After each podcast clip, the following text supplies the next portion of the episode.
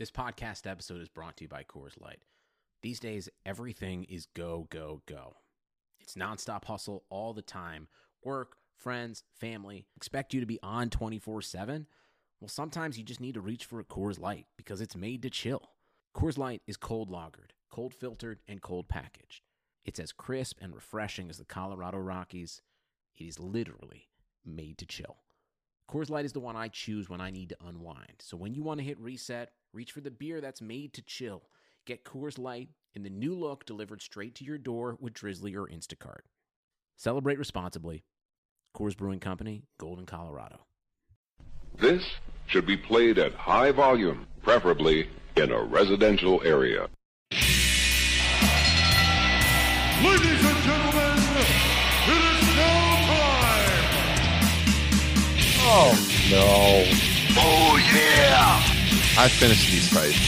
Give me a hell yeah! Top Rope Nation. Learn to love it. It's the best thing going today.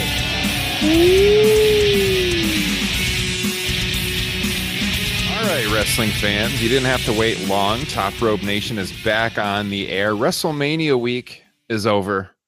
But like I said, we're here to break down everything going on in the world of pro wrestling. My name is Ryan Droste of comicbook.com, joined here by Kyle Ross, Justin Joint making his return to the program. Justin, you might have been the smart one Sunday night because myself and Kyle, joined by uh, Joe Dorian, stayed up really late talking WrestleMania after the show. And that was a hell of a long night. I thought it was a good show, but that was a long night. Welcome back to Top Rope Nation, Justin. What's going on? Yeah, I, I would have been completely both because of being sleepy and probably having a few too many cocktails.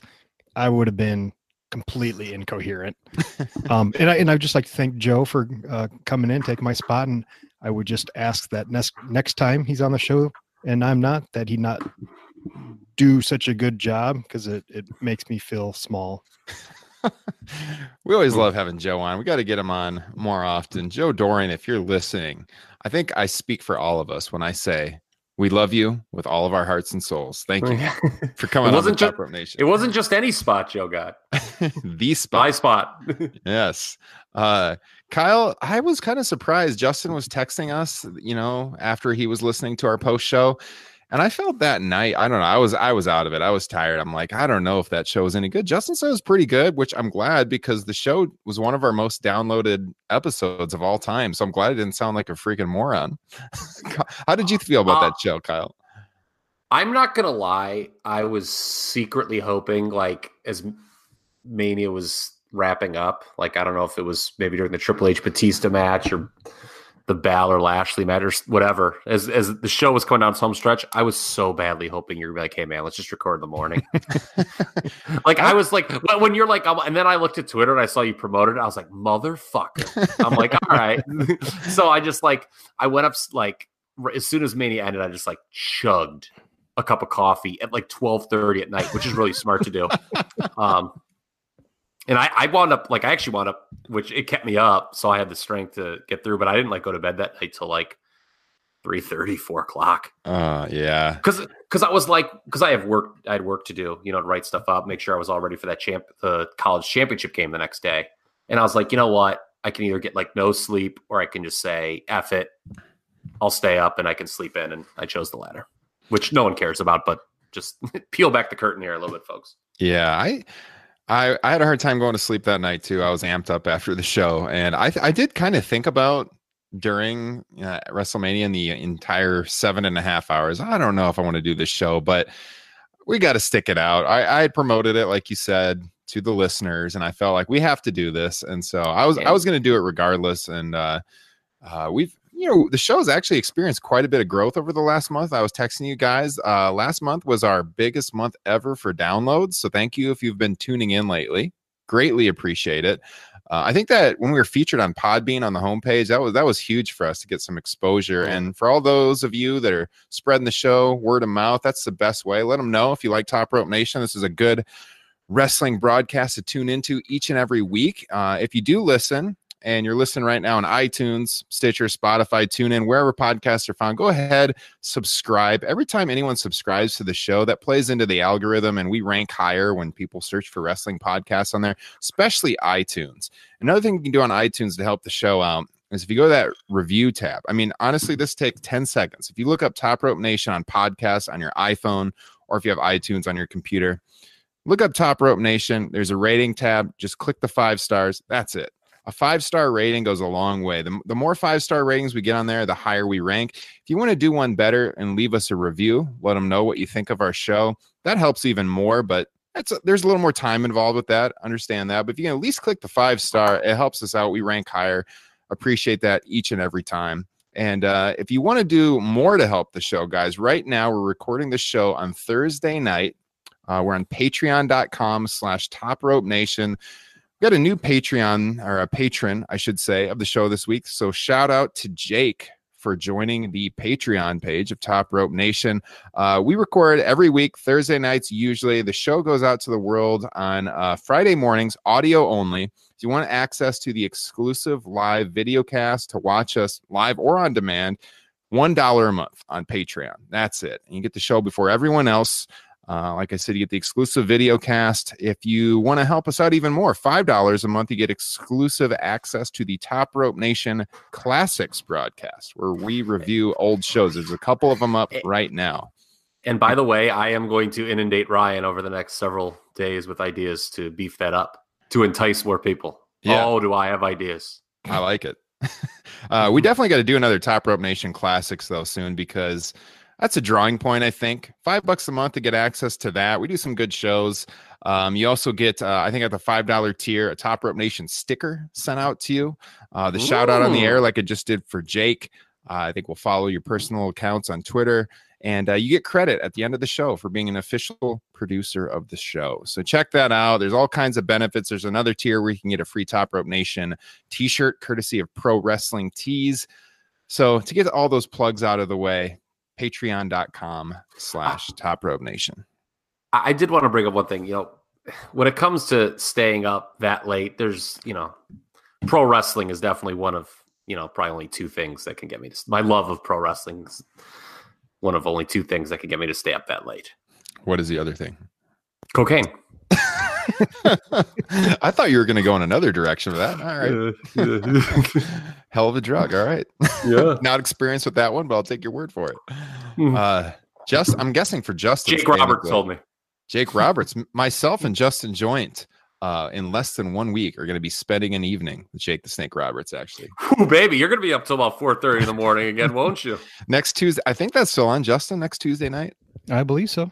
All right. What is this? Jake Roberts is doing his tour of the country where he tells old wrestling road, road tales. It's coming here to Iowa. So, uh, right here where Justin and I live. So, we figured might as well go check it out. So, yes, we'll get our picture taken with Jake the Snake. So, looking forward to that. Uh, Justin, since you weren't on our WrestleMania post show and uh, you listen, you listened to it, so you heard all, all of our thoughts on it. Anything that you wanted to share uh, real quickly hear Your thoughts on WrestleMania? Like good show, bad show, favorite match? Uh, just like everybody else, too effing long. Uh, it was a good show, especially if you could cut out three or four matches. It would have been an all timer. Um, I, you know, I watched it by myself in my living room uh, and had a few drinks and uh, might have got a little dusty over here at the end of the Kofi Bryan match.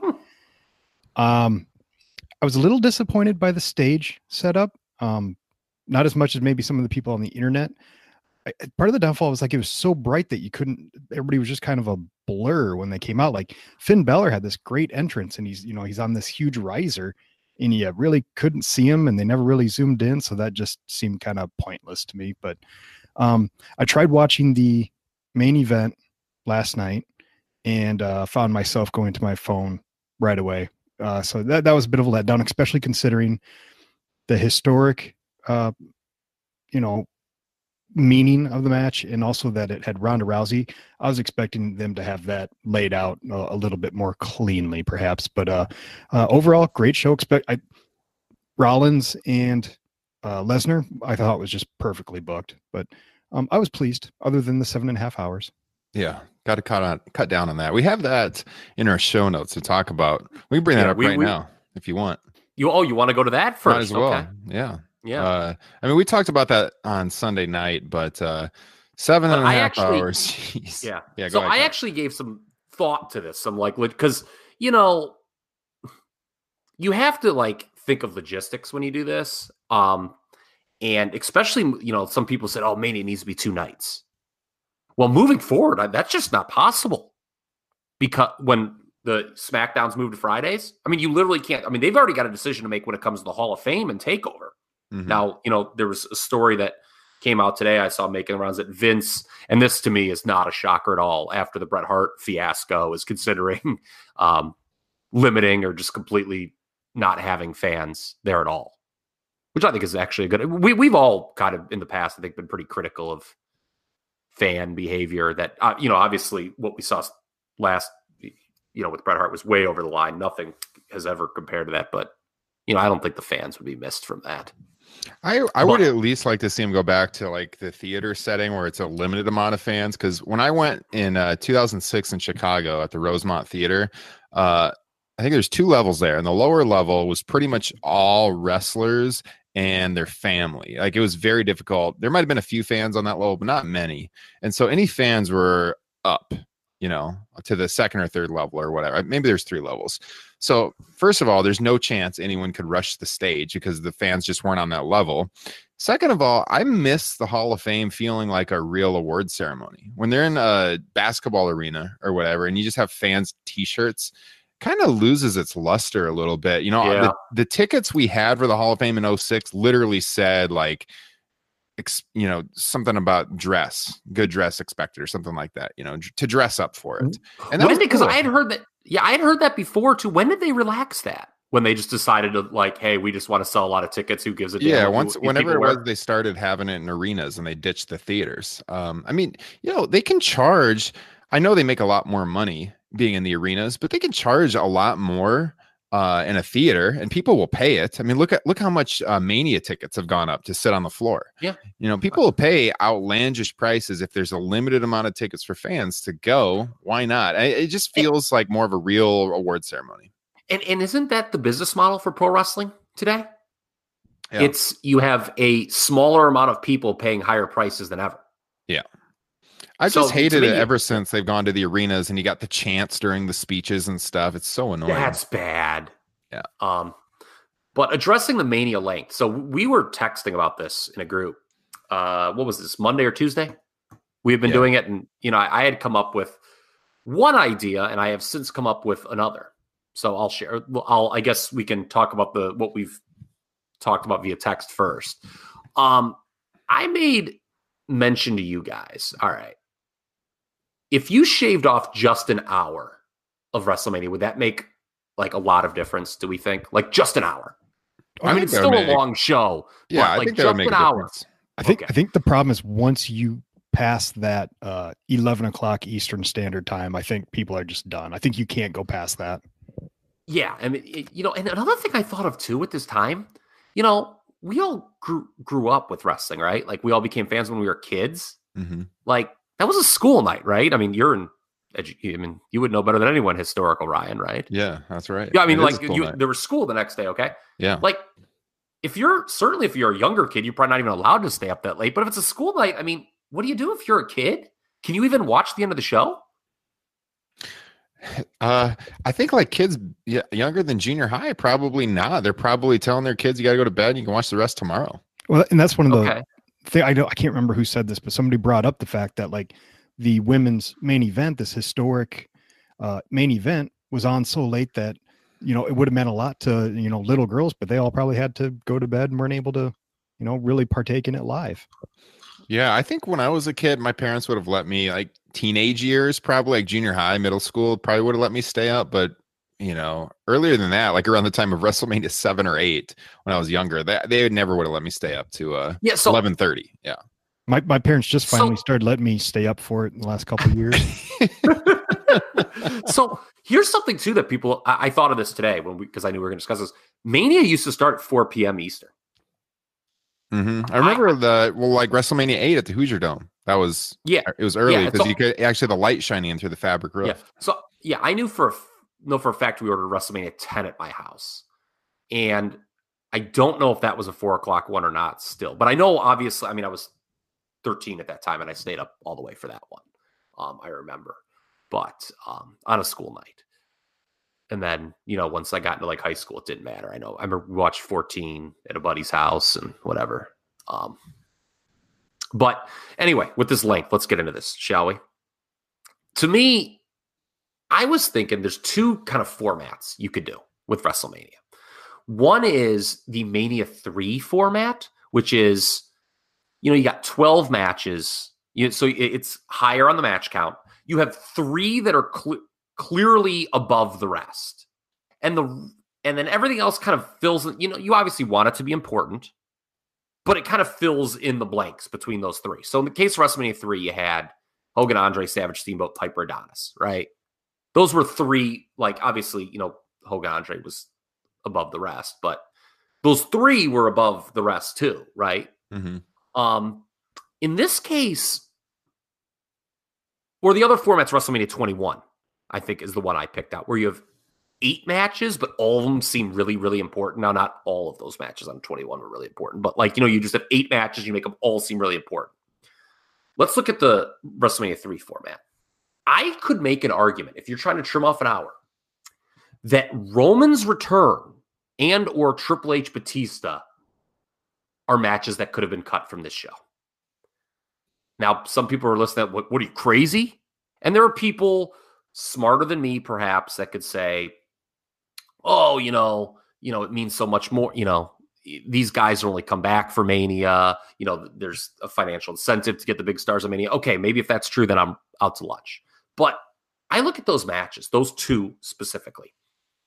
Either of those could main event or co-main event a lesser show or like a summer slam even in the case of triple h batista you know i, I think you could argue with three very over baby faces seth becky and kofi was the return of dave batista needed on this show No, absolutely not. And I've been dying to see Dave Batista return, but no.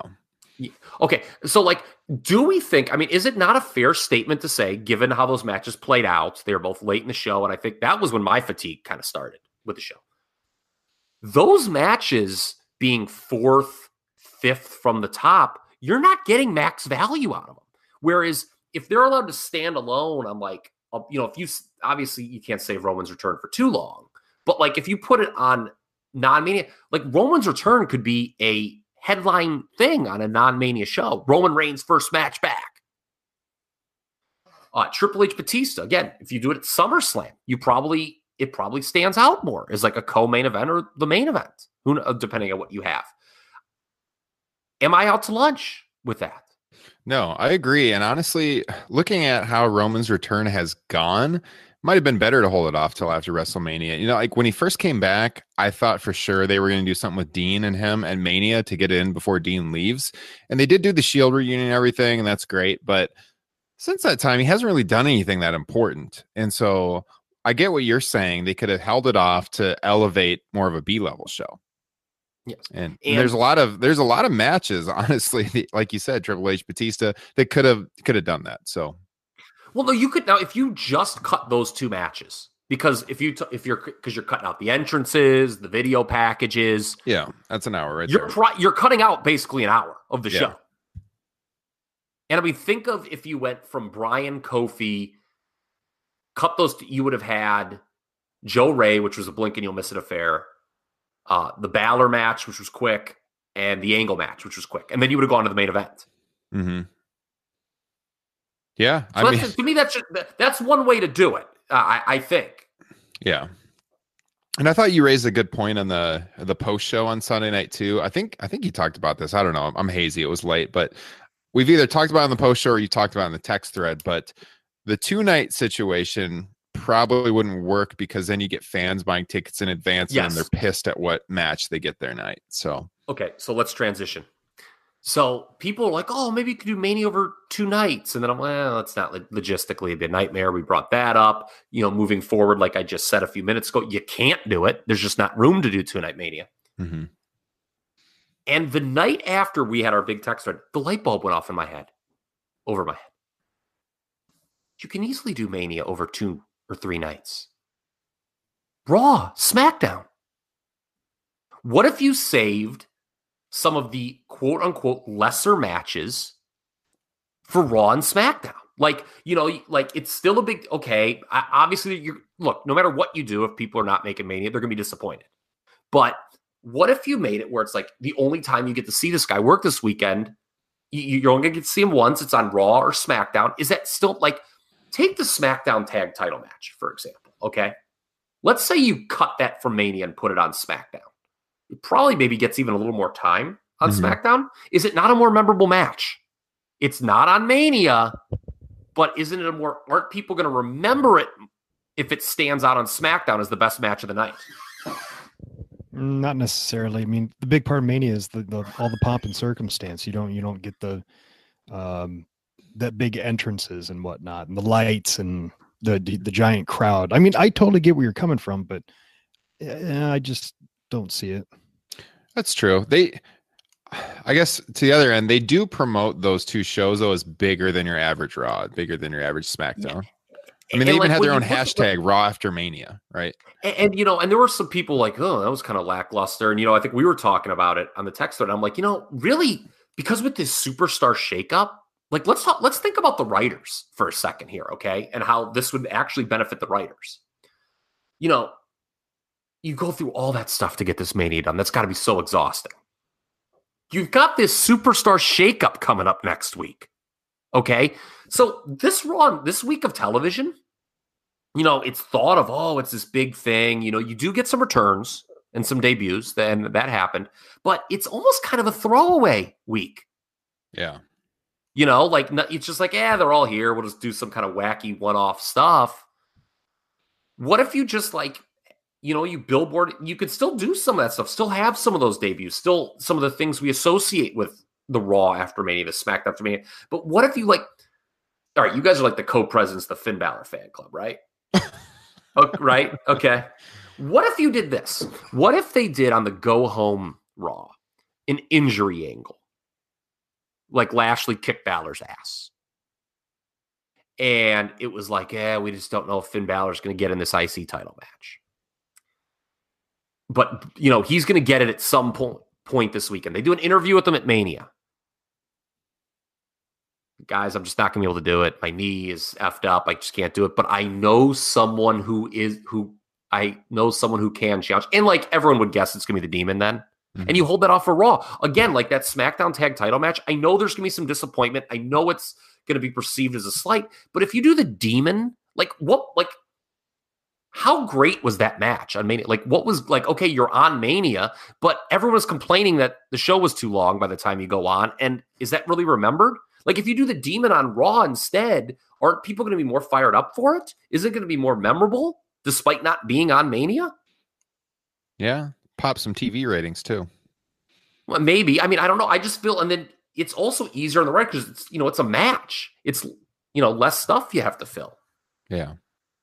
I mean, they didn't do good ratings this week. I think relative to what else was on television, they still did all right. But yeah, I mean, that's the thing. You know, I you know, I'm kind of sick of this ratings discussion personally because for all those years we were told, oh, WWE ratings are declining. Oh, this is big trouble for them when that TV deal's up. Oh, it's going to be bad news for WWE. And then what happened?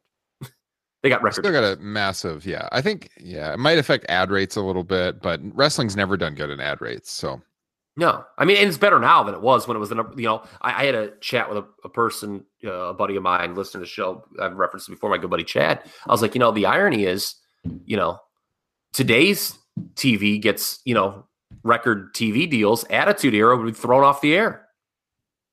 Mm-hmm. You can't do that stuff on television. I mean, can you? Are you kidding me? They would have to publicly fire Russo. Like, I mean, the, the outrage on Twitter, they'd have to publicly, like, McMahon would have to, like, you know, there'd be Yahoo articles. McMahon would have to fire Russo to satisfy the crowd. No choppy, choppy pee pee. Yeah. I mean, can't you, I mean, it was a different time, but still. Yeah. yeah. All right. Well, I, yeah, it's it's an interesting discussion. I think they got to change it next year because they they well, got to. I don't know. They, there was a lot of ultimate, complaints about it. Uh, supposedly, they did a focus group. I read that in the Observer yes. tonight kind of kind of glazed over it a little bit, but there was a focus group and like the two big negatives were the length of Mania and I think the transportation in New Jersey, which is another interesting conversation because I yeah, guess but you, you know what though? okay, we're all smart people on this show, right? And I think the listeners are smart too. If I had like, let's say we all went to that show together, three of us, and I was like, "Hey, Ryan, we're gonna get an Uber right after Mania," what would you have told me? well, Justin and I did that last year, and we did have to walk a, a, a ways away from the Superdome to finally get one. We had several Ubers cancel on us until we finally got one. Oh, really? We so we was- just walked to Bourbon Street and like just figured it out. Well, I there, wish we would have done that, but we had our flight at like 5 a.m. or whatever the next day. But, But yeah, still- we, we knew it was going to be difficult. You got to expect that. But it's interesting because like New Jersey and WWE were blaming each other for the transportation situation. I mean, I will say public transit there is terrible. I've been to a football game at that stadium and it was awful. That's one of the reasons I had no interest in going to WrestleMania this year. But uh, I don't know if that'll affect WWE going back there or not. We'll have Yeah. to see. Well, apparently there was some bus. It was fourteen dollars round trip that some people had shared that was apparently lost on a lot of people. I mean, there were some people like, um, you know, who had shared this. There was like this, uh, the Port Authority or something like that had this fourteen dollar easy round trip bus that some people took advantage of. Apparently, not a lot of people got that message. So Hmm. there were ways, but yeah, Yeah. I mean, that, man, I mean, that, that, was for me. You're right. That was one of the main reasons why I didn't go. I just figured transportation would be a nightmare out of there, but. Yeah. All right. Well, let's with the length, I just I'm want to say one more ahead. thing about Yeah, the length. We could be, it, it may be a mood issue because, like I joked about earlier, George Barrios. I mean, a big thing is getting people on that network watching stuff. What's the easiest way to do it? Make a lo- show long. So, I mean, we may just be, you know, spending a lot of wasted energy on this. You know what? it- You, you- you know where else that's a thing of long engagement? YouTube. Forgot to throw that in earlier. If you're watching on Oh, YouTube, there you go. Actually, not watching, but listening now. Because if you're listening on YouTube, hit that subscribe button, guys. It helps us out. had to get that out there. But uh, no, let's let's transition a little bit here. Uh, we might come back a little bit to Raw and SmackDown this week in a second, but we've concentrated a lot on Mania and what's been going on there. I wanted to switch gears a little bit on some of the news that hit today because we're like I said at the beginning, uh, we are recording this on Thursday night, and uh, we're talking off air. There wasn't a lot to talk about until today, news wise, and then all of a sudden, tons of news. So let's just throw it out there. First of all, Big E injured, torn meniscus, minor surgery. He's probably not going to be out that long. Daniel Bryan supposedly injured. Uh, we don't know how severe that is at this point, but uh, that's obviously of concern. AJ Styles banged up at WrestleMania. Uh, we got Sasha Banks possibly unhappy. Well, certainly unhappy, but we're not sure what what's in her future here with what's going on in WWE. A lot going on, guys. First off, let's, Yeah. let's let's let's talk about the Sasha Banks situation. So, um, reportedly, Sasha, this is according to the Observer, and I've seen it several other places, uh, unhappy over WrestleMania weekend uh, when she was told that they would be dropping the titles to the Iconics. And uh, her and Bayley were expecting a long championship reign to kind of legitimize the titles. I think the feeling was that the Iconics are kind of a comedy act and wouldn't do as much for the championships as that was Meltzer's words, just so we're clear. Yeah, that, Or, that I was mean, I- I don't wanna- words. Now, I actually, I know, I will say with the Iconics, we've talked about them on the show before and how their act kind of falls flat on the live crowd. And a week or two ago, we talked about how their segments would probably go over better backstage. I'll say this week with them having the championships was like, I don't know, something about it. It was night and day. I felt like they, it, the whole act went over better with them with the titles. What did you guys think about the Iconics with the? ti- Are you in favor of them having the championships? Do you feel like the act benefited from it, or was just kind of a moot point? What do you think, Justin? Uh, well, for one, I've always liked the Iconics. They, they've never felt flat to me, um, and I'm fine with them getting the titles. And I say, grow up, Sasha.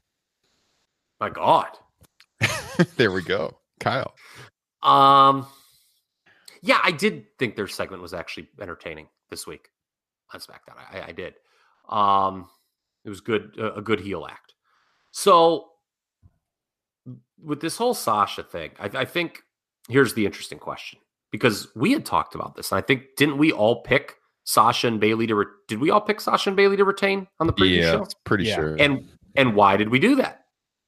What did we all say? What was our reasoning? The, to legitimize the tag belts. Yes, so which is kind of a Sasha's fit. Okay, so the answer to the the answer to this question really does not affect your view of the. i- It has nothing to do with your view of the iconics. Like if you say uh, yes to this, it's not necessarily a negative towards the iconics.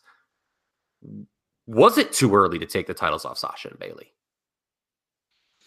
I don't know, man. Like, could th- go does either way. Sasha. Banks have a point? Does Sasha Banks have a point? I guess. Okay, well, the, I guess it depends on one, uh, the story going forward, if they do something interesting, and two, maybe Sasha's been a pain in the ass uh, behind the scenes, and they just want to reward somebody who's a little bit more thankful to be in the position they're in.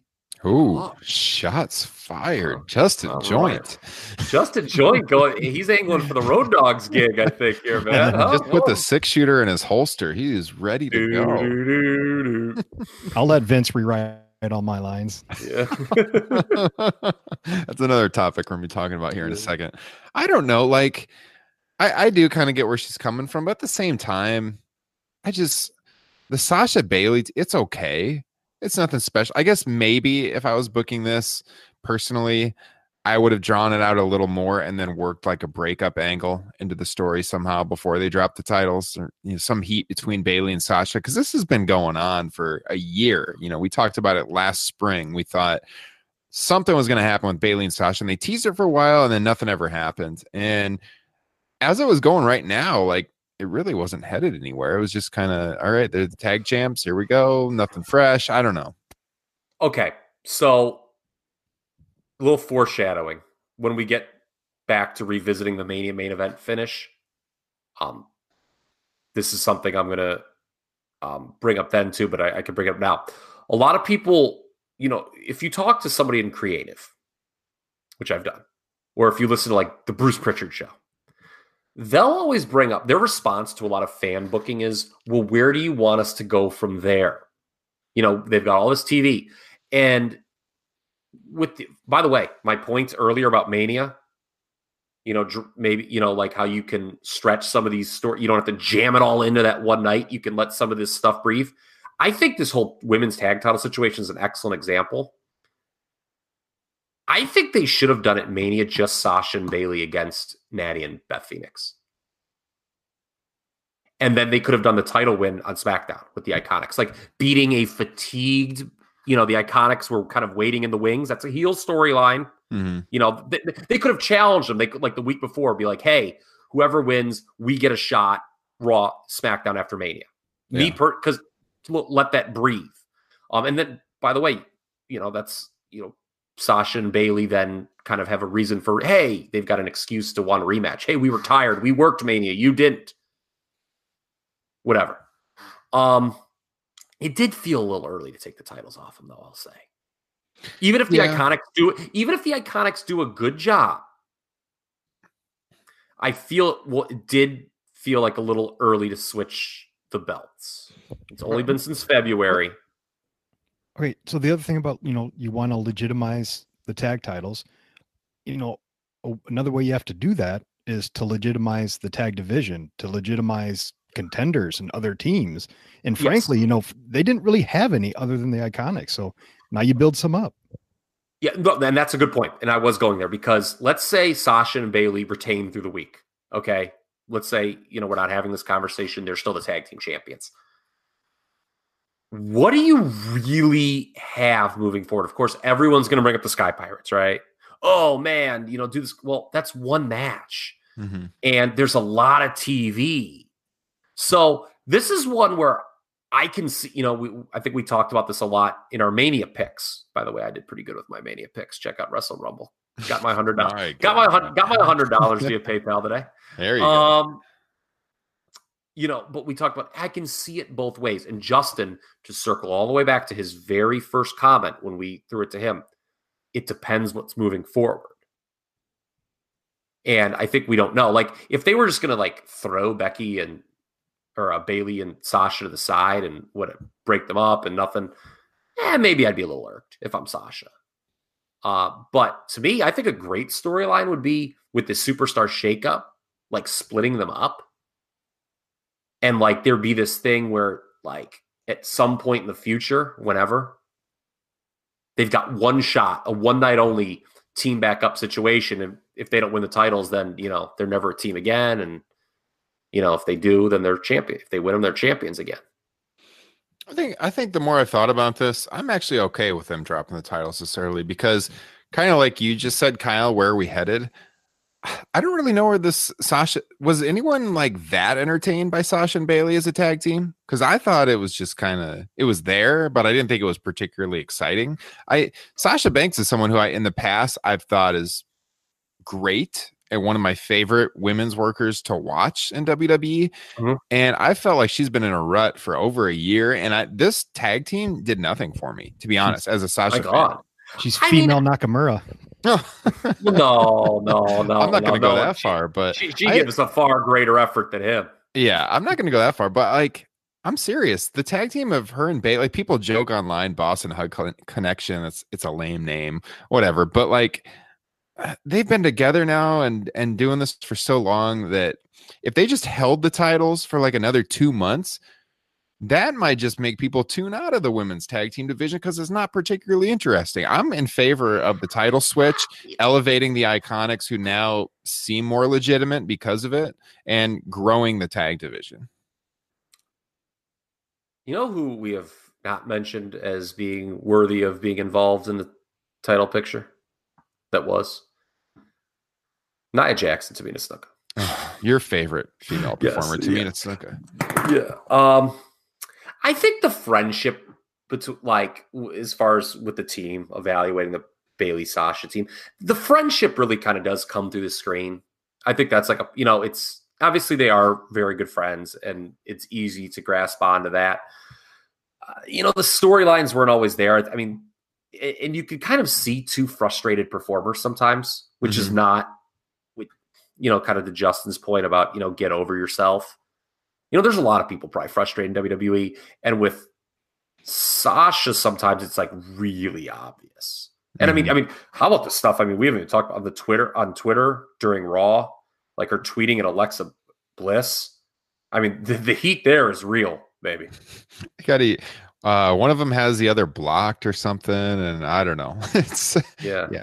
yeah. They, I mean, I don't know. Like, yeah, I get what you're saying there too. But I guess if you look at it, you know, wrestling booking 101, when are baby faces the most interesting? Chasing the titles. So if they're going to stay a team, I think them maybe trying to get them back is more interesting than them just holding the Yes, titles. which is like I said, like I think if you did the thing where you know, maybe they you split them up, they had one shot to get it back, or they just stay together and they're chasing. Maybe that is you know it gets over just how important that was to them. Maybe Mhm. that is better. L- Like we said, I think this is a question that is left to be determined. Again, Justin was right. What do they have planned in the future? I think is Yeah. probably the right answer. So we're talking a lot about booking here and direction. Let's talk about Road Dog. Oh, I want to say one thing about the Big E injury. Oh, you know, yeah. we, we, we don't know what the extent of the uh, Daniel Bryan or AJ Styles injury. Um, obviously, Mhm. if, right now where those two are at, let him heal. Let him heal. Yeah, with Um, Kofi with the a- belt, it's not. Yeah, a phrase a phrase that I'm going to use later in the show when we again when we re- revisit that Mania finish, the main event is make lemon. You know, life throws your lemon, make lemonade. When you've got guys hurt, this roster's so effing big. Just give it a chance to use somebody else. Give somebody else a try.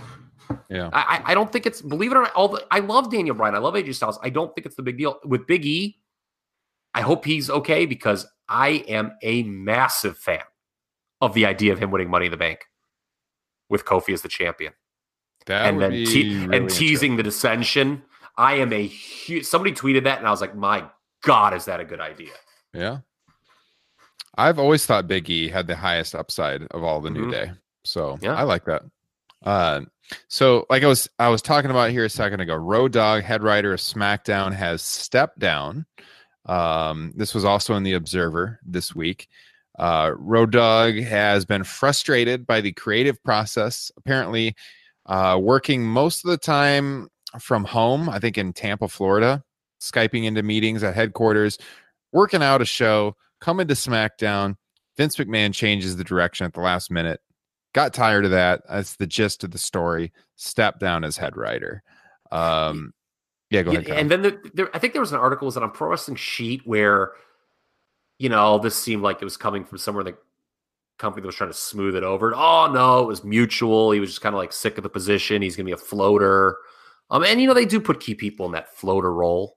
Mhm. Um, but I can t- if the story of him being frustrated with the last minute changes to SmackDown is true, man, I can empathize with that. Because if you watch SmackDown, they're they always seem to have their shit together a lot more than the Raw side. oh yeah. They, they have matches promoted for the next week. And how many times have we seen over the last six months, nine months, year, a match that's promoted for the next week on SmackDown just gets taken off the books because, you know, Vince McMahon looks at the script and just changes it. Mhm. And that would frustrate the hell out of me too. Yeah. Um, look at and somebody said this week was the break, was the boiling point for Road. Well, you know, we're gonna talk about that bait and switch they did on Raw. And everyone was all up in arms when they start promoting this Kofi Kingston celebration that was going to happen on SmackDown during Raw. But we had already just heard about this Kofi versus Seth alleged winner takes all match. And everyone's like, what the hell? He, he may not even be champion. WWE doesn't know what they're doing. Well, let me tell you exactly what happened. SmackDown knew what they wanted to do. Vince changed Raw, and it made SmackDown look bad. Mm-hmm. Absolutely. Yeah, you can you can understand the frustration. There's been a lot of weird uh, kind of things going on in the creative end or backstage. WrestleMania, actually Hall of Fame on this week. You had the story about uh, the writer being fired because they in Bret Hart's Hall of Fame speech he mentioned Vince McMahon and the guy got canned over that. Vince like lost his shit about that. That's that. the craziest thing I've ever heard. There's no way that's all there is to it. Well, you know, Vince I don't know, probably man. pissed about the about the guy attacking Bret. It was a you know, I mean, Vince can be temperamental probably, and you know, some say like Vince was berating him and the guy quit, and yeah, I it, that is just so odd, man. Especially because DX goes out after, and if I'm that guy, I'd be really pissed because the um. What's RD Evans? I'd be really mad because DX goes out and says Vince McMahon's name 20 times in their speech, and it's like rubbing it in. Yeah. So then you know, obviously nothing's happening to them. So that is just such an odd quirk. That was an odd story. And then uh, Pat McAfee appearing at WrestleMania. This was an interesting one. Vince came to the rescue because uh, Pat McAfee was wearing uh, cut off dress pants, like shorts, you know, Yeah. at, at Mania. And uh, supposedly Michael Cole just laid into him backstage, uh, wearing shorts, and it was unprofessional. Uh, and then McAfee was like ready to quit. He just started with WWE, and Well, apparently he was like, you're pack- him, yeah, if you're him, you're like, why the fuck am I going to take this? You Yeah. know, I mean, he's got other he's got other fish to fry. Well, apparently. Michael Cole like dressed him down backstage in front of everyone. He's like, "Screw this, I'm out." And then uh, had the meeting with Vince McMahon where he showed him a picture of your boy Kyle LeBron James wearing a similar outfit, and Vince was like, would "Hey love pal, to be a fly on the wall in that meeting. hey pal, LeBron wore it, so uh, we're good, Yeah. buddy." And then he made Michael Cole apologize to Pat McAfee, which is tremendous. So imagine that. So uh, now Michael Cole has a reputation being a hard worker at WWE. He's involved in a lot of stuff. He's more than just an announcer, but uh, I guess he has kind of a short temper, and uh, that's that's come out by uh, who's the former NXT ring announcer. He's on Twitter. He's pretty vocal, like criticizing the company, and he's He- he's so said that before. but before we jump all over Michael Cole's ass here, Oh, I'm not going to jump Where- all over him. okay, okay, good. Where, where do you think all this comes from? The stories, Michael Cole, Are the no, people no, that we're no, we're Michael, like Michael Cole being kind of like you know, um, you know, rigid with you know, kind of how he rules the roost. Where do you think that comes from? From the top down, VKM. yeah, yes, from Vince. Mhm. So, like, I mean, he probably has a directive. He probably thought what he was doing was right. I mean, he, he's probably, I mean, would you bet money that Michael Cole has been yelled at by Vince McMahon before in the past for allowing an announcer on air who looked less than professional? How much you want to bet that that's happened in the last 10 years? That's One- probably pretty possible. Yeah. So like that. So like when you like, okay, I mean, I wasn't there. I don't know, but like if you look at a guy in Cole's position, it's top down, man. I'm sure. Like I I know people who work with Michael, who've worked with Michael, and have had nothing but positive things to say about him. So, you know, maybe in that role he could be a little tough, but that's top. That to me feels top down. That's not like Michael Cole person. Like maybe, I mean, maybe it's what his personality is now, but I don't think that's like Michael Cole is this all-time hard ass who thinks you need to wear everyone should be wearing three-piece suits and you know going left, right, left backstage. That that's something that has been drilled into his head over a period of time, and you know that's kind of you know how he reacts now. Yeah. So yeah, like we said, a lot of crazy stuff going on. The injuries, questionable. What's going on with AJ Styles, Daniel Bryan, uh, the writing situation in flux, at least on SmackDown. Um, the writer fired at the Hall of Fame.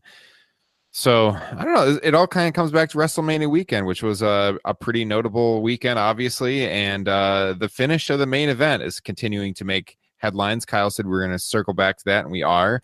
Uh, so the reports now there was a lot of reports circulating out there. Was that the planned finish? Was that not the planned finish? The story is it was the planned finish, uh, but the move, the crucifix pin, was not done right. Where Rousey's shoulders were not down the whole time and the referee, whose name escapes me right now, um, counted the three count, and that's the botch was him counting it despite the move not going off correctly, even though that was the planned finish. Uh, referees, I guess, in WWE are trained to not count the three count if someone gets out. He did, and uh, he got fined for it. But you got to understand from his perspective, like this is one of the biggest main events the company has ever promoted, the first women's main event. He doesn't want to mess it up. I mean, I don't know what I would have done in that situation. I probably would have counted the three count too, despite the shoulder being up, because they've had botch finishes all the time in this company. I know it's WrestleMania. Oh, but if you're oh, in his good. shoes, I, oh, yeah, we'll come back to that, folks. Yeah, if you're in his shoes, like, what are you going to do? That's the planned finish. You count the three count and you go. I mean, it plus they can easily we talked about in the mania post show they can easily work this into a storyline whenever yes. rousey returns you know if if she does return i guess that's not guaranteed but she's under contract for two more years uh, all of her guaranteed appearances i think were like this year though i mean it leaves you so many options down the line for the singles match with becky i don't see the problem it sucks they find the guy i think that's bullshit but I, I think anyone in his position would probably have done the same thing so, Kyle, go ahead. What are your thoughts? Is okay with the ref, the ref acting the way he did. Is this an instance of the you know how WWE is more is more scripted than it's ever been right now? You know, everything is laid out to a T. Is this a negative byproduct of that where you know people don't have those that, that instinct? Now, like you know, like a ref maybe in years past would he just wait? You know, mm. you just wait till the shoulders are down to count. You know, it doesn't matter what the time cue is or that, you know, her shoulders are supposed to be down on the move. You just freaking wait the one side. Like, you know, we've there have been a I feel a lot of, you know, not always. I mean, there's pros and cons to how scripted WWE is these days. But to me, this is kind of on the cons like when, you know, just if you let a natural instinct take place, I know he's probably nervous, but you just wait till the shoulders down. Yeah. you know, I mean, I it, rather than just okay, I have to count three as soon as you know the move's done. You know, just use your instincts. Yeah, it's such a it's such a big moment though. Like I empathize with the referee. Go ahead, Justin. Some of it could be put on Ronda Rousey's inexperience because maybe a more experienced wrestler would have known. Oops, my shoulder came up. I need to like legit kick out of this now. Mm-hmm. Well, that oh god, I can you imagine if they would have like altered the finish? they wouldn't have known where to go. I'm sure they've yeah. been working this match, like yeah, practicing it and everything. Yeah, that would have been. I mean, because what you can't repeat the spot, so I mean, they would have had to come up with something. So, all right, remember our, our good friend Andrew for the Mat Men podcast came on and he said how sometimes he's it's sort of silly how these things grow like wildfire on Twitter. Mm-hmm. I kind of feel, and I'm going to go back to what you said a few moments ago, Ryan, with that, but like you know, like oh, people are gonna like what like I hope this isn't the legacy of this match that the finish was botched. I really do. Cause like this is a rhetorical question. Remember Stone Cold Steve Austin? Who the hell is that guy? Yeah. I remember here's another rhetorical question. Remember WrestleMania 14? Okay. Yeah. yeah. Okay. Do you remember the finish of that match? This is actually not a rhetorical question. The the non-legitimate referee counting the pin? Well, not just that, but Mike Tyson delivering the fastest three count this side of Teddy Long's Yeah. heel turn at Clash Six. Nobody talked like so. Like, I mean, you know, like I feel like again we talk about 2019 versus the past. I feel like people would be bitching nonstop about that count if it happened today, Mike Tyson. But nobody talks about it. Mhm. Part of that's because Steve Austin went on to become a huge star. And so to me, if Becky Lynch like goes on to become the star everyone hopes she is, this is a footnote. Yeah. And and like you said, and and I said earlier, when life throws you lemon, make lemonade, man. You now have not one, but two easy ways to build for one-on-one matches out of this three-way. Uh, you know, again, where do we go from here? I think this finish gives you two e- with Ronda. You know, she can use the shoulder claim a la Andre at WrestleMania. You know, kind of that. Remember, uh, it was kind of a different thing with Andre and Hogan at WrestleMania three, but you know, Andre thought he had the three count, Yeah. and he yeah. used that as a way to build a rematch. Well, you could do the same damn thing here. And with Charlotte, you know, not getting pinned, I didn't lose that match. I, you know, so you have two pretty easy one-on-one situations moving forward. I look, I personally did not love the finish. And I think it goes back to the fact that that match we had this discussion on the post show. It's a little of both, but I think it was slightly more about the historical nature of the match than making Becky necessarily the female Steve Austin or the face of the company. Now, Yeah. it should be now to the latter, it should be pointed out. Becky Lynch has two titles. Like, so that's kind of like a big deal too. So it is a little bit of both. Yeah. I'll tell you how how it's not a big problem is the night when I watched the show, like I automatically assume it was planned. So it didn't really come off that bad. Like just thinking Yes! as as a knowledgeable wrestling fan, I assume that's what they were supposed to do to build to a rematch one day. So I don't I don't get the the anger behind it or finding the guy. Like it came off fine. Justin, as you watched it, because you weren't on our post show, like what did you think of that finish? I thought it was a, a mistake that the ref or like I said, Ronda Rousey's inexperience, they just didn't catch it. Um, I, I assume that was the finish. And I totally agree with you guys. Like that makes for great storytelling going forward. I think the problem is that historic first ever women's main event and you have a fluky ending. That's the problem. It's just th- there, there's no there should you don't need an exclamation point like a uh, Ronda Rousey tap out, but you, I think you needed at least a period. Yeah, like I said, I was not a huge fan of the finish per se. I, I think you could have done something more dramatic, but you know, I'll counter with this though. In terms of like, you know, some people are like, oh, Becky should have like, you know, tapped them both, or you know, like you should one of them should have tapped. If you if somebody taps, okay, what do you do with them moving forward? Like, you know, if Ronda tapped to Becky clean, what do you do with her? You know, like, what's her comeback story? That if she does come back, Mm-hmm. You know, Oh, and- there, and- there's there's stories there, man. Come Okay. on, this is professional Or- wrestling. I know, or Charlotte though. Like, I mean, well, because here's the thing: fans are gonna if you, if you go to the one-on-one match, then okay, Becky versus Ronda or Becky versus Charlotte, what are fans gonna be? Oh, this is boring. She already tapped out to him. Why are they doing this match? That's what they're gonna say.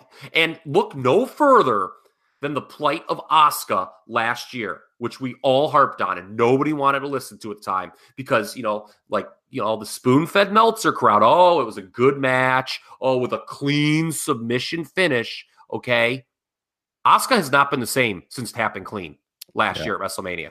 And we all and people were like, "Oh, you know, it's this. You know, she should be beating Carmella." No, that that, that, that Carmella stuff, man, that was just water under the bridge at that point. Her tapping to Charlotte the way she did, it killed any interest in a rematch with Charlotte, and she has been slotted a level below the top women ever since. Mm-hmm. So, you know, Meltzer, you, you need to learn two things. Tapping is for pussies, and you shouldn't be wearing light colored jeans in public. oh, that's fantastic. yeah. I mean, especially, I, I really hate when baby faces tap too, for the record. Yeah, no, I agree. I think this this gives them more direction. I, I they could have gone other places with a tap Yeah. out finish, but this this leaves more options on the table right off the Mhm. bat. So, Mhm. um, yeah. Before, What do we think about Lacey Evans as the Becky, the first Becky? Uh, yeah. I, so I tweeted about this the other night at Historical Ryan. I love it I'm honestly because missed it. yeah, because I saw people on Twitter saying stuff like, "What are they doing? Where's Naomi? Where's Asuka?" I'm thinking like, Naomi. yeah, I know, and I'm thinking like, what the hell are you thinking? Like, I have seen those matches so many times. I would much rather see Becky Lynch wrestle Lacey Evans right now because it's a fresh matchup. Like I, I want to see that because I'm interested because I haven't seen it constantly. So I, yeah, I don't have any problem with that. I love it. I think it's a great direction for her to go right off the bat. Justin, Yeah, I, I just to me it feels like it's too early to just Becky defeat Lacey Evans. But you also don't want to put the title. I don't think you put the titles on Lacey Evans yet. no, And so, you know, when we you guys were talking, I think this was on our pre-show. I was like, well, what do you do if it's a unifying uh title match? You know, how do you split the belts up? I mentioned, you know, one pay-per-view, you have to have Becky defend it twice. Maybe Lacey Evans wears her down so that she loses it to whoever she faces in her next match. yeah, Th- yeah, I that's a think great. that's good. Yeah, That's a really good point by Justin because I thought I feel the exact same way about the feud. Like if they're let's say they do the match at Money in the Bank, the next pay per view, okay. You don't want to beat Lacey in her first big match, No, but at the same time, you don't. I, I think it's way too early for Becky to lose, you know, one or certainly both titles. So th- there would be a booking conundrum there. Um, I'm with you, Ryan. I re- I really like the segment on Raw. I really like the pull apart. I didn't like it as much on SmackDown. It felt redundant. It felt like, you know, because I liked, I know it's her finish, the woman's right, but I kind of like how Becky didn't want go down on it. It caught her by surprise, but she still came across as pretty badass when she came back and made the pull apart. The whole SmackDown thing, she like didn't address it in her promo, and then she got just caught with it from behind.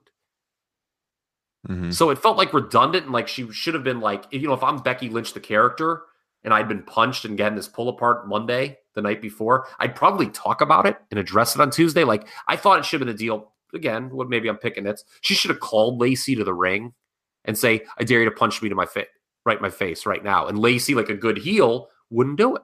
Mhm.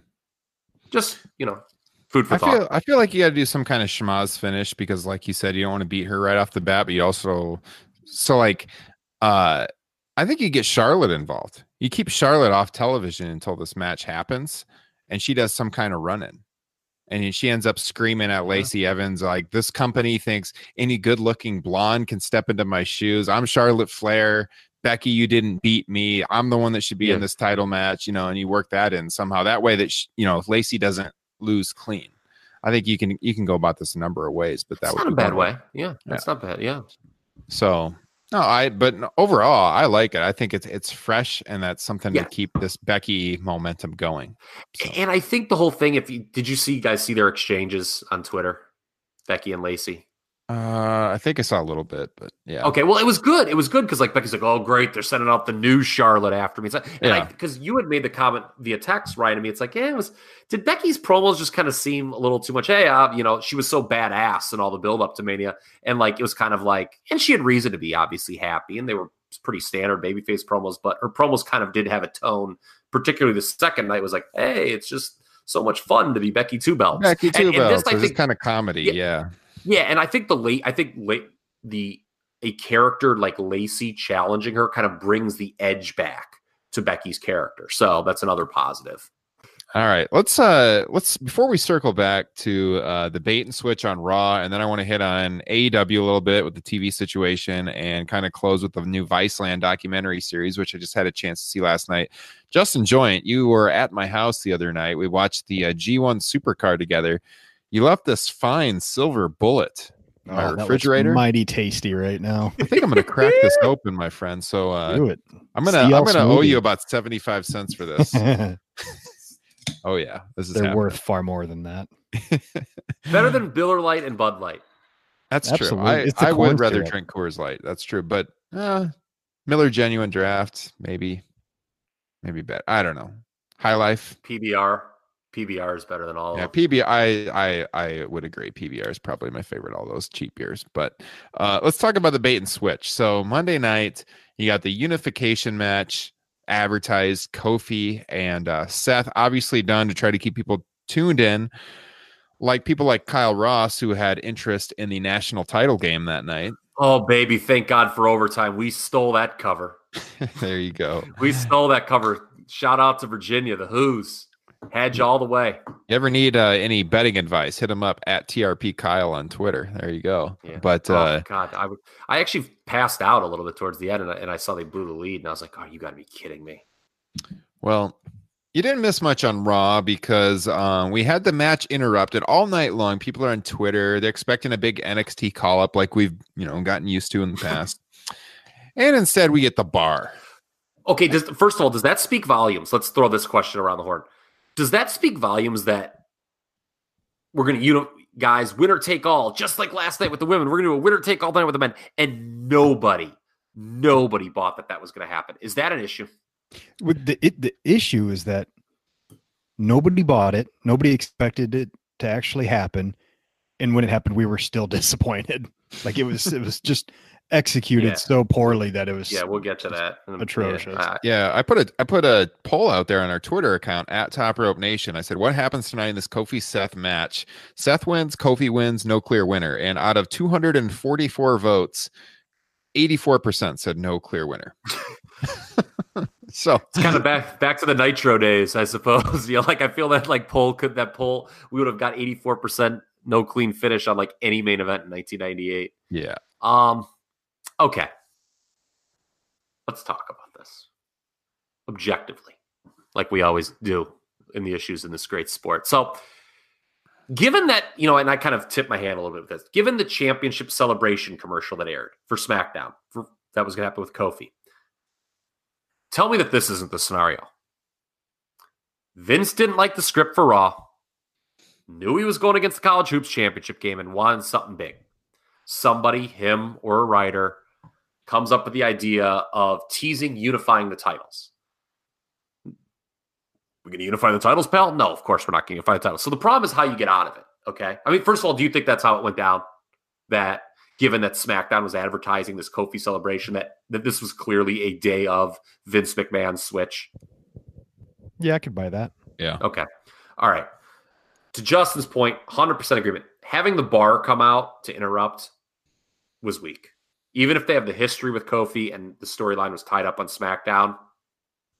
Um, and then trying to do a tag match was out and out tone deaf. I mean, thinking the audience was going to be like, you know, like when Seth was like, hey, Kofi, let's shelve this for another day. Let's get it. These, like, I'm just like, oh boy. Like, I, I almost cringed. I was like, God, this isn't going to get over at all. Yeah, you got the CM Punk chance in Yeah, okay, 2019. yeah, yeah. Although I'm going to point something out though, because I'm, I'm going to take some of these fans to task in here in a moment. Everyone bitches about Cesaro not getting a main event opportunity. Then when he does, they shit all over it. Oh, Like, I don't where- think this where- is the type of main event it. opportunity they're talking about. Okay, look, look, I, I get that. I know it was not done well, but where you at, Cesaro fans?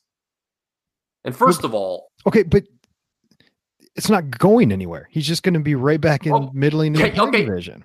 I mean, that, that's fine. You're right. I mean, it was obviously something that's like, oh, hey, let's just send any two people. By the way, I did love somebody tweeted that, um, you know, Undisputed Era was all was it Gorilla and all ready to go out. Vince McMahon took one look up and down Adam Cole and yelled, "Give me Sheamus!"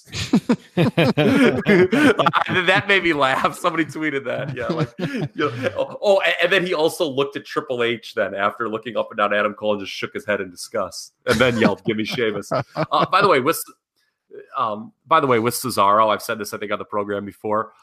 He's this generation's Bobby Eaton, all-time great tag wrestler. And imagine kids calling yourself a smart fan and thinking that's an insult, but that's a different story for a different day. Let's continue to be objective, shall we?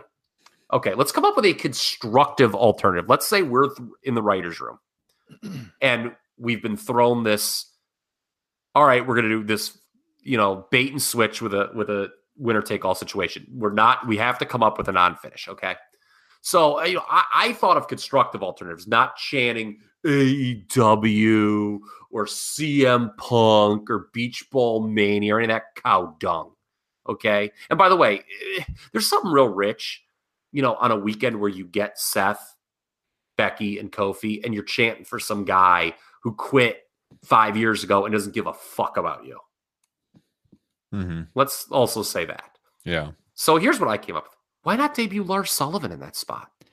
I, okay, that's that was my exact thought. The only Well, problem with it, Love Justin Joint with all my heart and soul. that's yeah. I- I was thinking the exact same thing. Was that's where you debut Lars Sullivan? Uh, the problem is going forward. I, do you have to put him in a uh, main event title feud with one of them then, or can you just kind of rewrite it the next Raw? Uh, okay, you could see. So mine, I actually was like leading to this superstar shakeup. My idea was okay. He he lays out both champions. Okay, and you're like, by God, this man has attacked both champions. Which brand is he going to be on? Yeah, Which there you go. champion is in danger? Stay tuned next week for the superstar shakeup. To me, that's your storyline. By by the way, the the freak or whatever they're calling him is barely bigger than old man Kurt Angle.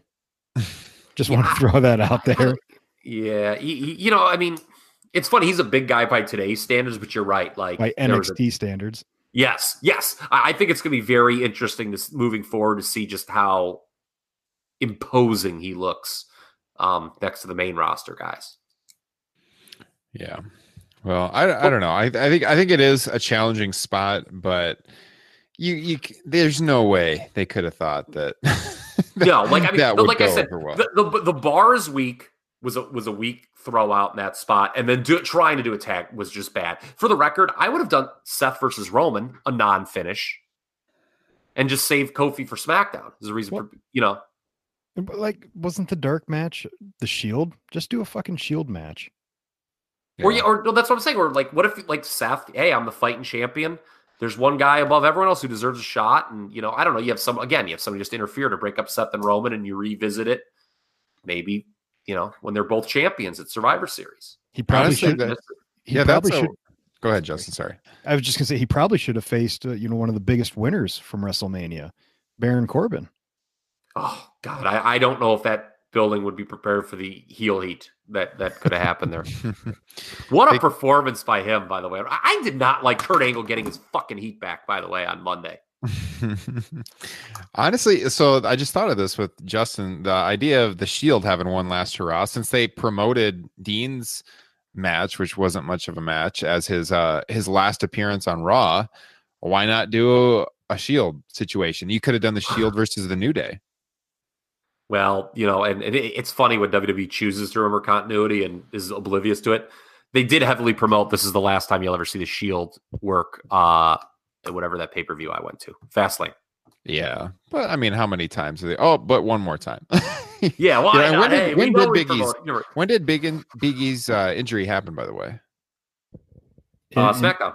yeah. Okay, in, so they could have done it on Monday. And that Yeah. amazing Drew McIntyre performance. You could have said you could have said, "Here's your two world champions in a six man tag: the Shield versus the New Day." I think that would have that probably would have had a chance to keep people tuned in. Mhm. Mm, So yeah, I don't know. All options. Um, so yeah, let's let's finish off like two quick hit topics here: AEW and the Viceland series. So uh, the AEW TV situation, a lot of information going out there right now. You mentioned the AEW chance on Raw, Kyle. Uh, so supposedly starting on television in October. Rumor is the Turner Networks right now, based on some presentations that are happening at some conferences coming up. Heard TBS, heard TNT. Uh, looks like it's going to be on Wednesday or Thursday night, but uh, we don't know for sure. Pal, you look like you're ready to talk. Actually, I wasn't. Oh. Um, I thought you were raising but- your hand. No, no, I was, I was, I was actually scratching my head, um, thinking as I always do, trying to get the cobwebs out. But, um, you know, t- look, we don't know the details. Obviously, being on Turner is huge. Yeah. totally legitimizes the product. Oh yeah, um, historical significance. Yes, obviously, you know, Turner's associated with WCW. Um, it's I hate to use this term, but I will just because I can't think of it. It's a real channel. Like I've had some buddies come up to me in the last month and be like, "Hey, what's this New Japan on AXS TV?" I'm like, "Well, you know, second biggest company in the world right now, and you know, something that people in the wrestling bubble aren't going to want to hear. By the way, a reaction. My one buddy's like, "Man, the crowd was kind of weird. They weren't really like they're being so silent." during this match. He's like, no one was cheering. He's like, I was like, yeah, it's a different crowd. But um, you know, so it, it it's it's not AXS. I mean, God bless AXS TV, but Turner is you know TNT, TBS are way bigger deals. Everyone gets those channels. Everyone's familiar with them. Um, Meltzer referenced the uh, NBA contract TNT has. And he, he mentioned Tuesday. I think they do have games sometimes on Tuesday, but they always have games on Thursday. Yeah. So, I mean, th- that's a thing too that they would have. You know, I don't know if TNT would be the spot for them because, the first reports to TBS. Um, yeah. And then they have Monday games sometimes too, I think, on TNT. So I guess, I guess the Tuesday night thing though is out. Like they had trademarked what Tuesday night Yeah, which- dynamite or something. That's Yeah. that's supposedly out, but it's not that expensive to apply for a trademark. So uh, I mean they still have it. They could go to it at some point, but uh, it's looking like Wednesday or Thursday night. Supposedly a two-hour live show each and every week. There's another report out there that said it was only going to be part of the year. That's apparently not true. They're going to go 52 weeks a year, two-hour live show. So we should know it's supposed to start in October, so we should know pretty soon. Meltzer said in the Observer that uh, as of today, the 11th, nothing had been signed and that there were two offers on the table. I I hope their first show is in Mall of America, and then from then on, it's just all Panama City. Maybe you can bring Lex Luger out, which is a good segue to uh, our next topic. Look at that. What a professional host you guys have here.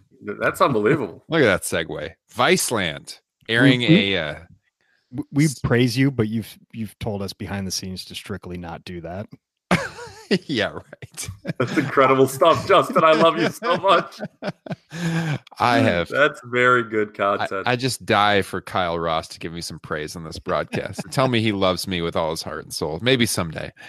No, but uh no, for real though. Viceland, uh six weeks, go until mid-May. They got uh six six separate documentaries on pro wrestling. It's called Dark Side of the Ring. Debuted uh uh this week on Wednesday nights, every Wednesday night at 8 p.m. Central, 9 Eastern. The first one was on Randy Savage and Elizabeth, and uh, also on demand early because this is the third one is on the death of Bruiser Brody in Puerto Rico in the late 1980s. Uh, so I know Kyle, you were watching the Randy Savage one last night. I'm not sure if Justin got a chance to see it or not. I watched that one, and then I also saw the Brody one on demand. Watched that right after the Savage one. Somebody sent me that. I, I have not got a chance to watch it though. So, but I thought both were really good. Um, I was probably more looking forward to the Savage one because I know more about him. Brody's a little bit before my time. I know. I mean, I know the the general gist of him being a great brawler and uh, his death in Puerto Rico, getting stabbed in the locker room, unfortunately. But after watching both of them, uh, the Bruiser Brody one is really good. Like, definitely Yeah. go out of your way to see that one. See, I would have. All right, and we'll get into this with the Savage one too. But you know, the, this being billed as the dark side of the ring. Obviously, Randy Savage to the general public is a much bigger star uh, than Bruce Brody. But I feel the Brody story is more shocking, and for me, I'm of those two. I was looking way more forward to watching the Brody one than the Savage. The Savage one was kind of on my low end, ironically, because I know so much about it. Mhm. And I thought it was okay. But you know what one of my criticisms would be of the Randy Savage doc? the the final years of the story jumped around so much that's what bothered me like when they got to wcw they were jumping back and forth from like 99 to like 95 and like it, Yeah. it wasn't very coherent Yes, it- it- that was a, a problem with the whole documentary. I think that there it, it was kind of like just jumping around to whatever was kind of convenient to talk about at that moment. But I actually think they spent too much time establishing what a big star he was. Because I think if there's three pro wrestlers in history that you don't need to spend that much time establishing they were big stars to the general public. Randy Savage is probably one of them. Like even if mm-hmm. you don't know pro wrestling very well, the Macho Man's a guy you've heard of. everyone And so, knows like, him yeah Yeah, like I, I think they're his WWF storylines. They were they actually spent too much time on that. And when I was done with it, I was like, yeah, that was okay as an hour. And I think if you didn't really know much about the story of Randy Savage and just wanted to spend an hour learning about it, it was useful in that regard.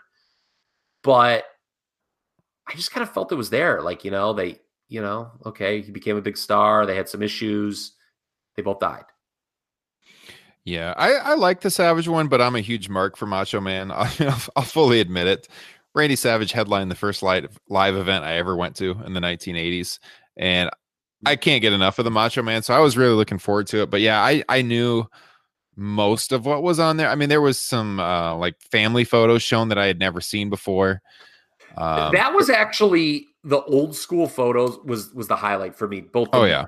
Linda, you know, Linda Bolea is uh, sometimes I thought she was kind of annoying, but um, some of the photos she had, particularly the one of Vince on the diving board, was a hoot.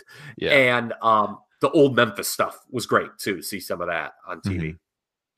Yeah. So I mean, I I enjoyed it. It's worth watching, but I would definitely say uh the Brody one in particular is really really good, and they got a lot of interviews with Tony Atlas on there, who was there that night of the stabbing and witnessed the stabbing happen. He's the guy that took Brody to the hospital in Puerto Rico, and he tells some really good stories about. There's a there's a quote on there where he's trying to get a doctor to tend to to Brody, who was still alive at the time, but he was sliced open really bad and bleeding everywhere. And uh, he went up to a doctor and asked why why his buddy had not been helped yet. And this doctor in Puerto Rico told him a stabbing down here is like a cold in the United States. Happens all the time. And then supposedly Atlas like picked up the doctor and took him to the room to see Brody. And then they're like, "Oh, this is really serious." And they got everyone in there. And uh, I guess the whole staff was pretty pretty scared of Tony Atlas, who was a jacked up dude that was not happy that night, trying to get medical attention to his friend. Mm. But as you guys know, Brody didn't make it, unfortunately. But the whole story is is really really interesting. So I'd I'd recommend checking it out. It's on the Viceland channel, uh, which I think most major major uh, cable companies have. Even Sling point. TV has it. Yeah, I have uh, I have YouTube TV, which I supplement with Philo TV, and Philo is a streaming service. They have Viceland. That's that's how I watch it. So the Brody one is available right now on demand, as is the Macho Man now because that one has aired. So uh, we got next week. I think on Tuesday night is one on Montreal, which Meltzer Ugh, said. which is well, Meltzer said that there's something in this documentary that's new. I mean, we think we know everything about Montreal. He said, I think I think it was Now, on his Oh, Is Twitter he interviewed account. in it? Is he in this one? I'm not sure, but it was either on his Twitter account or on the Observer boards. I saw him say something like there was one piece of information on this one that was new that nobody knew. So I guess that's your enticement to watch it. So Okay, yeah. For me, that was the one I was looking for to the least. I have a, a lot of Montreal fatigue. yeah, I mean, we know Although I, I hear I hear Cornette and Russo not in the same room argue, kind of both try to take credit for the finish Oh, that they came up with. Yeah. So that I mean, could be mildly amusing. There, I back to the Savage one though. I feel like the first half of it, like again with Savage's going through his WWF career, it almost felt like a WWF style documentary, which I was not expecting at all from something called The Dark Side of the Ring. And then as far as the death goes, covering Liz's death, you know, you don't want to minimize. I just feel like it was. It was almost made to feel like, yeah, it just it just happened. You know, it's sad, obviously, but you know, it was nothing like that confidential hit piece WWF did. Remember that show when they Mhm. freaking Yeah. I think they put the bloody glove in Lex Luger's hand pretty much. My God, that was one of those stunning. That is available on the network, by the way. If you want to look I forgot that they put the, Anyone- put all those up there. I actually used to really like that show though. Maybe it was just that was one of those shocking ones. That was one of those shocking ones ever when they talked about Liz's death. And I mean, they just freaking raked Lex Luger over the coals, man. Yeah. I'm trying to see um because I know it's six episodes. So I'm looking up right now what the uh what the six episodes It's are. it's Brody. It's so it's Montreal, yeah, Brody, Von Erichs, that's right. Moolah, and Gino Hernandez. Yes, that is right. Gino Hernandez is another one because you know he's not like a major name who's had a lot of stuff done. Um, is what I'm looking forward to a lot. Love Gino Hernandez. Yeah. So yeah, definitely check it out. Worth watching. Uh anything else for the cause, guys, before we wrap up episode Mm-hmm. 93? Yeah, One question: What did we think about Meltzer star ratings for N- for NXT Takeover? I mean, I thought Takeover was an awesome show. I just think his star rating scale is kind of like lost its validity. Like when if you've rated matches on a five star scale for 30 years, and all of a sudden you start rating multiple matches over five stars, and everything that you've rated before that is invalid now because you were grading them on a five star scale. And if you rate anything beyond that, to me, you know, like as someone involved in grading, it's it's not worth it. Like it, it invalidates all of your ratings before that. So I don't like that. Although he did retroactively uh, rate another match like six stars or whatever. Yeah, but I mean one match, but you're talking about a guy who's rated thousands of matches Yeah. and they're on a they're graded on a five star curve, and then all of a sudden, like, oh, now we've got a seven star match and a six star match. I I just have a problem with that. Yeah, I just Did any of- Dave. I'm gonna go throw up. Yeah. um. Do any of us think Johnny Gargano versus Adam Cole is the greatest match? Like, I hate. See, oh, first of all, before I ask that question, I hate being put in this position because that takeover was no worse than the second best takeover of all time. No, yeah, it was an awesome, and and, and, awesome it, and it is one of the it is one of the great shows ever produced under the WWF umbrella, WWE umbrella. I Mhm. hate when we go back and forth to talk about old and new because then I flub the WWE WWF stuff. But do any of us think Johnny Gargano versus Adam Cole is the greatest match in WWE slash WWF history? No, absolutely not. He, I think, didn't Dave say it was the greatest match in North American history? Like, that's ridiculous. Yes. He said Yeah. possibly one of the greatest. Yeah. No, I, I don't think that. I thought it was a, a good match. It wasn't my favorite match on Takeover, though.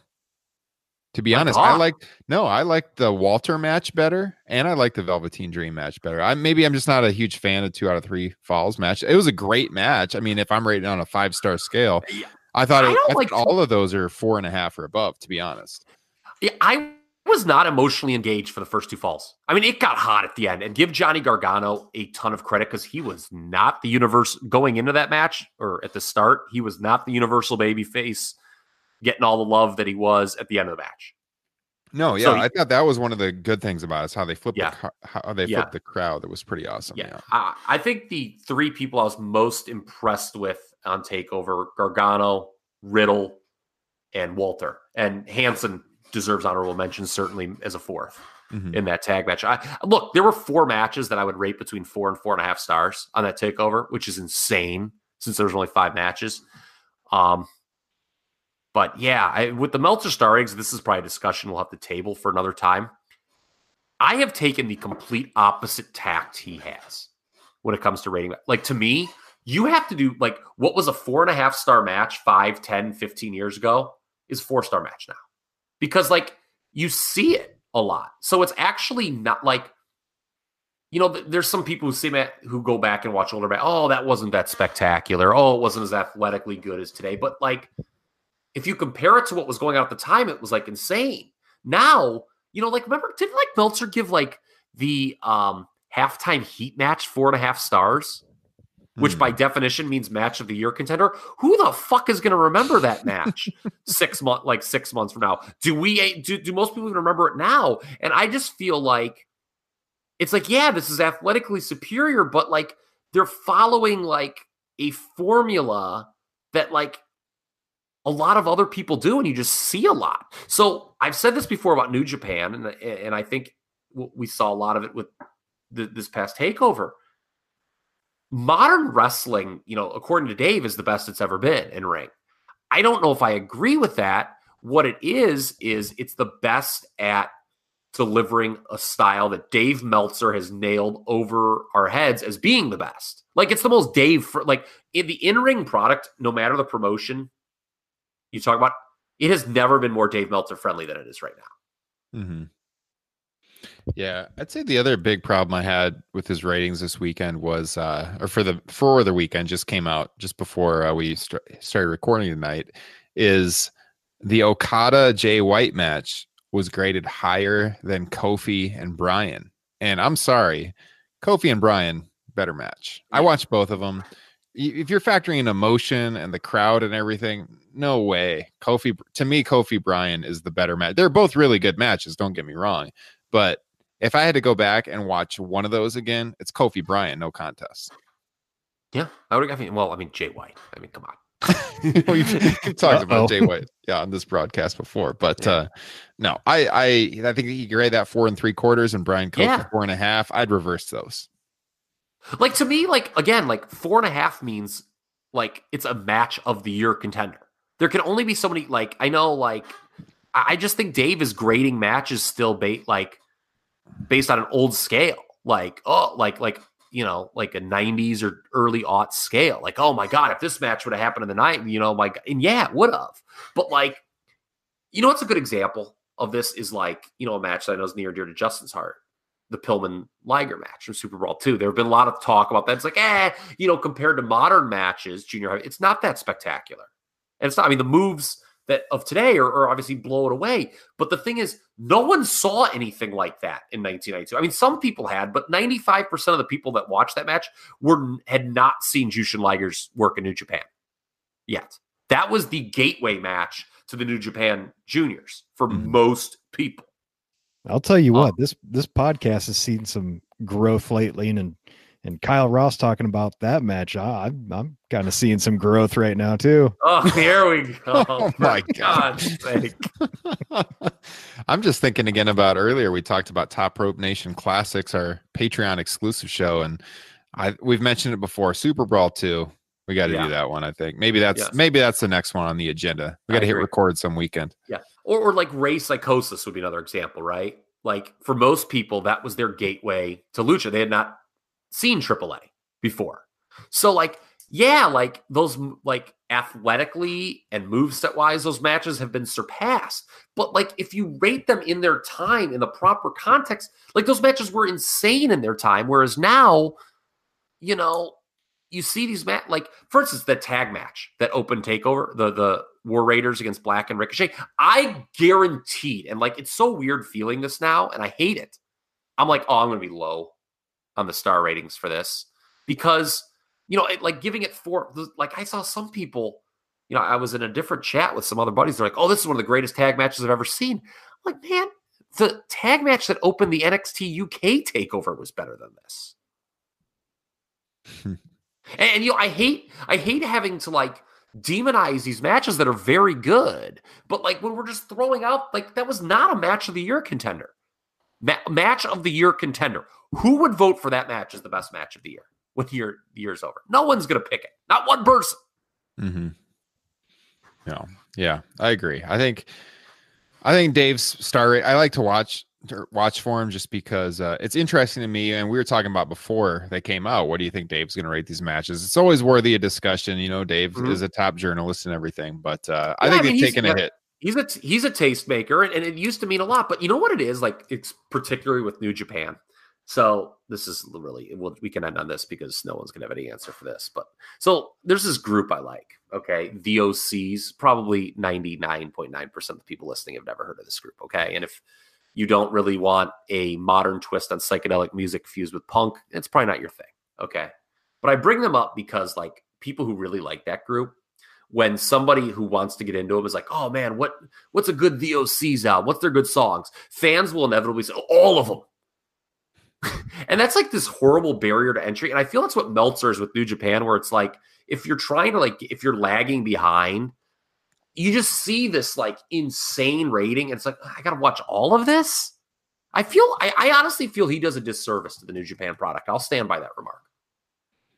Yeah, I'd because- just say if someone's getting a New Japan, just watch the Tokyo Dome main events for the last several years. Just one from each year. Mhm.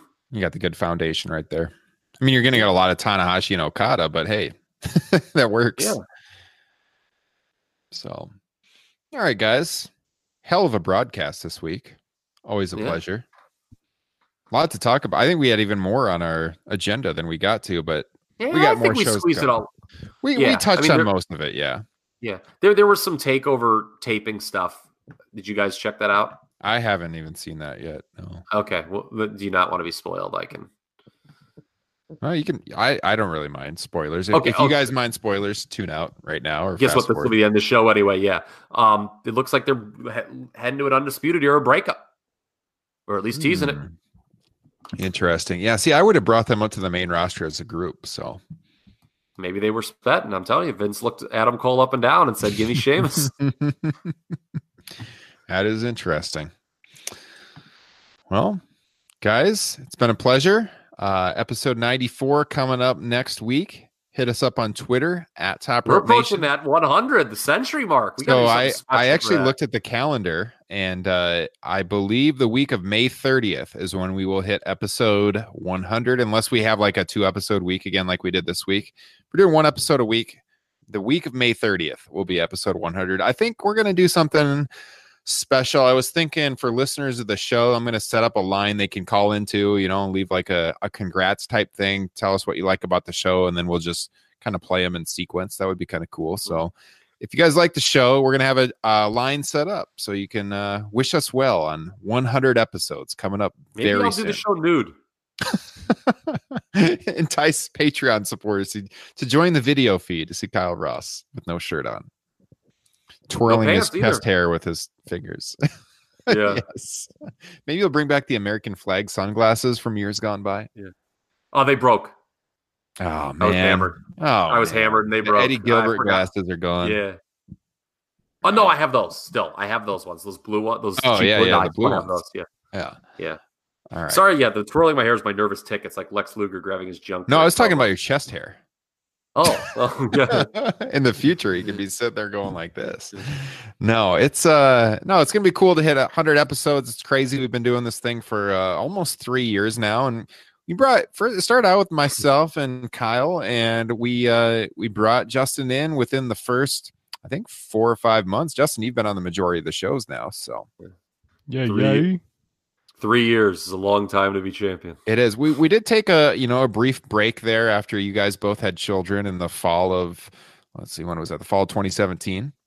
But uh, we've been back nonstop pretty much since February of 2018. So hit up the archive if you missed any of those early shows. But yeah, I got to say this last month, March, uh, was a record breaking month for us, and it looks like we're on pace in April already. I mean, I know we had WrestleMania, but we're on pace in April to shatter March's record. So get the word out there, guys. You got wrestling friends. Tell them about Top Rope Nation.